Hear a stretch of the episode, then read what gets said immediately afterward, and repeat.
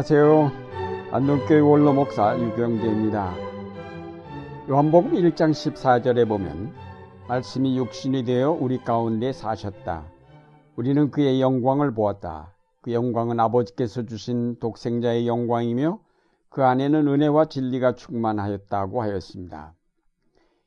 이 말씀을 거꾸로 읽으면 팔레스타인 지역에 오셔서 활동하신 예수는 보통 사람이 아니고 원래 말씀이셨고 하나님의 유일하신 아들로서 그 안에 은혜와 진리가 충만한 분이라는 뜻입니다. 다른 종교들은 위대한 각성자가 도를 깨우치면서 형성된 것이라면 기독교는 어떤 위대한 인간의 깨우침에 의해 진리를 발견한 것이 아니라 아예 진리의 근원인 하나님으로부터 직접 그 아들이 이 땅에 오셔서 그 진리를 우리에게 주셨고 생명을 주셨다고 가르칩니다. 그러므로 기독교의 핵심은 예수가 하나님의 아들이심을 믿는 것입니다. 요한복음을 기록한 저자는 바로 이 점에 주목하면서 예수가 그리스도요 하나님의 아들이심을 믿게 하려고 온 정성을 다 기울여 그의 복음서를 기록하였습니다. 그러므로 우리는 예수를 하나님의 아들로 믿는 순간 구원에 이르며 영원한 생명의 세계에 들어가게 됩니다. 왜냐하면 우리가 찾은 것이 아니라 하나님 편에서 우리를 구원하시고 우리에게 하늘의 생명을 허락하셨기 때문입니다. 그래서 우리는 이것을 은혜라고 말합니다. 우리가 아무것도 한 것 없이 영원한 생명을 누리게 되었으므로 은혜가 아닐 수 없습니다. 창세기 12장에 보면 아브라함이 하나님을 찾으려고 돌을 닦다가 드디어 하나님을 만난 것이 아니라 처음부터 하나님께서 아브라함을 찾아오셔서 그를 부르시고 그에게 복을 주시며 미래의 약속을 주셨습니다. 아브라함의 일생은 진리를 찾아 헤매는 대신 이미 주어진 하나님의 약속을 기다리는 생애였습니다.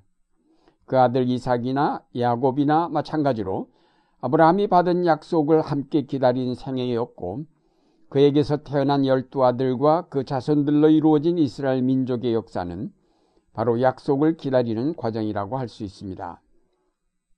구약 성경의 역사는 진리를 알지 못해 찾아 헤맨 역사가 아니라 일찍 하나님께서 주신 약속, 즉 구원이 성취되기를 기다린 역사였습니다. 비유컨대 어디로 가야 할지 몰라 길을 찾아 헤맨 역사가 아니라 목적지가 어딘지 분명하게 밝혀진 상태에서 그 길을 꾸준히 걸어온 역사라고 하겠습니다. 신약 성경은 이렇게 기다리던 하나님의 약속이 이루어져 그의 아들이 이 땅에 오셨고 그를 통하여 구원이 성취되었으며 영원한 생명이 우리 속에 들어왔으며 하나님의 나라가 이 땅에 실현되었음을 증언하고 있습니다. 하나님의 나라란 하나님이 친히 통치하심을 뜻하는 것인데 그것이 인간의 죄 때문에 막혔다가 이제 예수 그리스도를 통해 뚫리고 이 땅이 하나님의 나라에 편입되었음을 뜻합니다.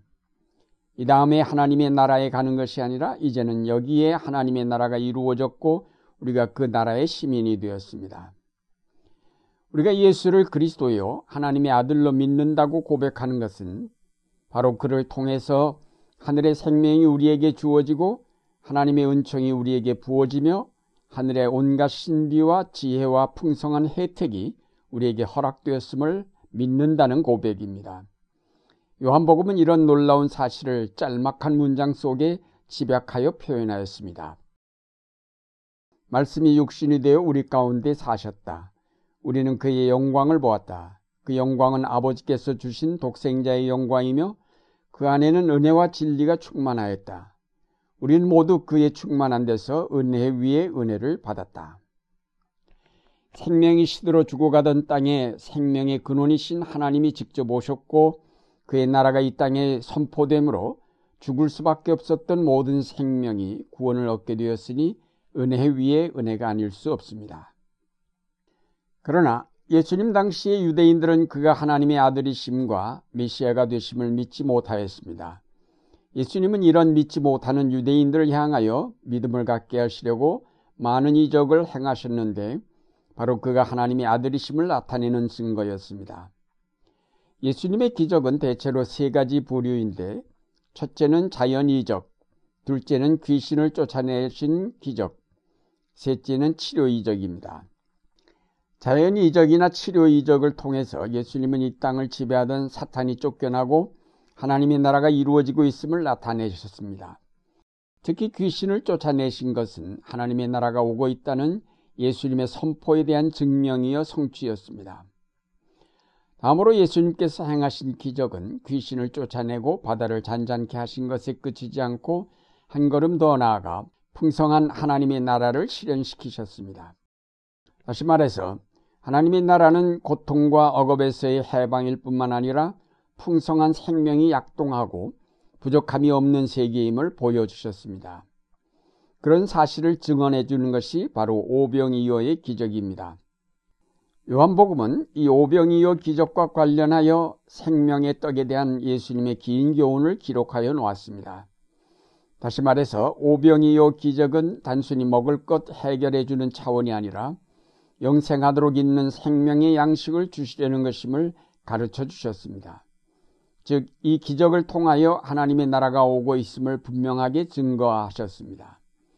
그러나 들을 귀가 없었던 유대인들과 그 지도자들이 이런 예수를 십자가에 못 박았습니다.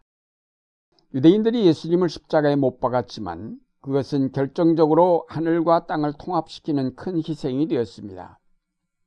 그리고 부활 승천하시어 하나님 보호자 우편에 앉으심으로 하나님의 아들이심을 나타내셨고 동시에 하나님의 통치에서 제외되었던 이 땅이 다시 편입되므로 여기에 새로운 생명의 역사가 시작되었습니다. 그뿐만 아니라 성령께서 친히 임재하시어 예수님이 그리스도시요 하나님의 아들이심을 증거하셨고 많은 사람이 눈과 귀를 뜨게 하여 예수를 그리스도로 믿게 하고 이 땅이 하나님의 통치 아래 놓이게 되었음을 믿게 하셨습니다. 성령께서 오순절 다락방에 임재하신 이후 오늘까지 우리 가운데 역사하심으로 이 세계가 하나님의 통치 아래 있음을 일깨워주고 계십니다.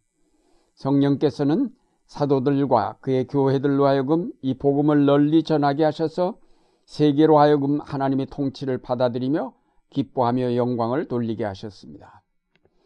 그러나 유대인들이 예수를 믿지 않은 것처럼 오늘날에도 많은 사람이 예수를 믿지 못하므로 하나님의 나라를 인정하지 않으며 오늘 이 땅에 충만한 생명의 기쁨을 맛보지 못하고 있습니다. 하나님은 우리에게 믿음을 주셔서 예수를 그리스도요 하나님의 아들이심을 고백하게 하셨기에 그에게 감사와 찬양을 드리지 않을 수 없습니다. 오늘날 하나님의 놀라운 은총의 역사가 이 땅 위에 이루어지고 있으며 그의 만유를 구원하시려는 뜻이 꺾이지 않고 그대로 실현되어 가고 있음을 깨닫고 믿게 하셨으므로 말미암아 주님께 영광을 돌리지 않을 수 없습니다.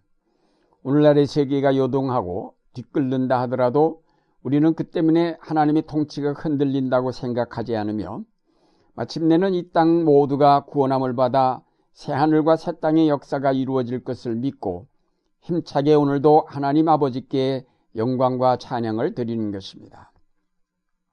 사랑하는 여러분, 예수님은 하나님의 아들로 우리의 생명을 풍성하게 하시려고 하늘을 이 땅에 가져오셨고 그 하늘의 충만함에서 우리에게 영원한 생명이 허락되었고 온갖 신령한 은혜가 우리에게 넘치게 되었습니다.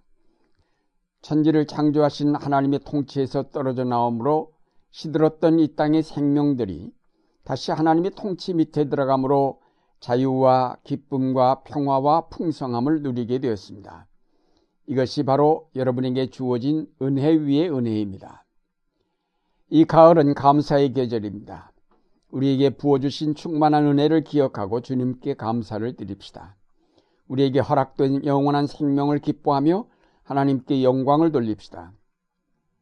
우리는 불안하기 그지없는 이 땅의 백성이 아니라 전능하신 하나님의 통치 아래 있는 하늘나라의 시민임을 기억하고 우리의 모든 불안과 두려움을 떨쳐버리고 하나님 나라를 힘있게 선포하면서 감사의 찬송을 주님께 드립시다.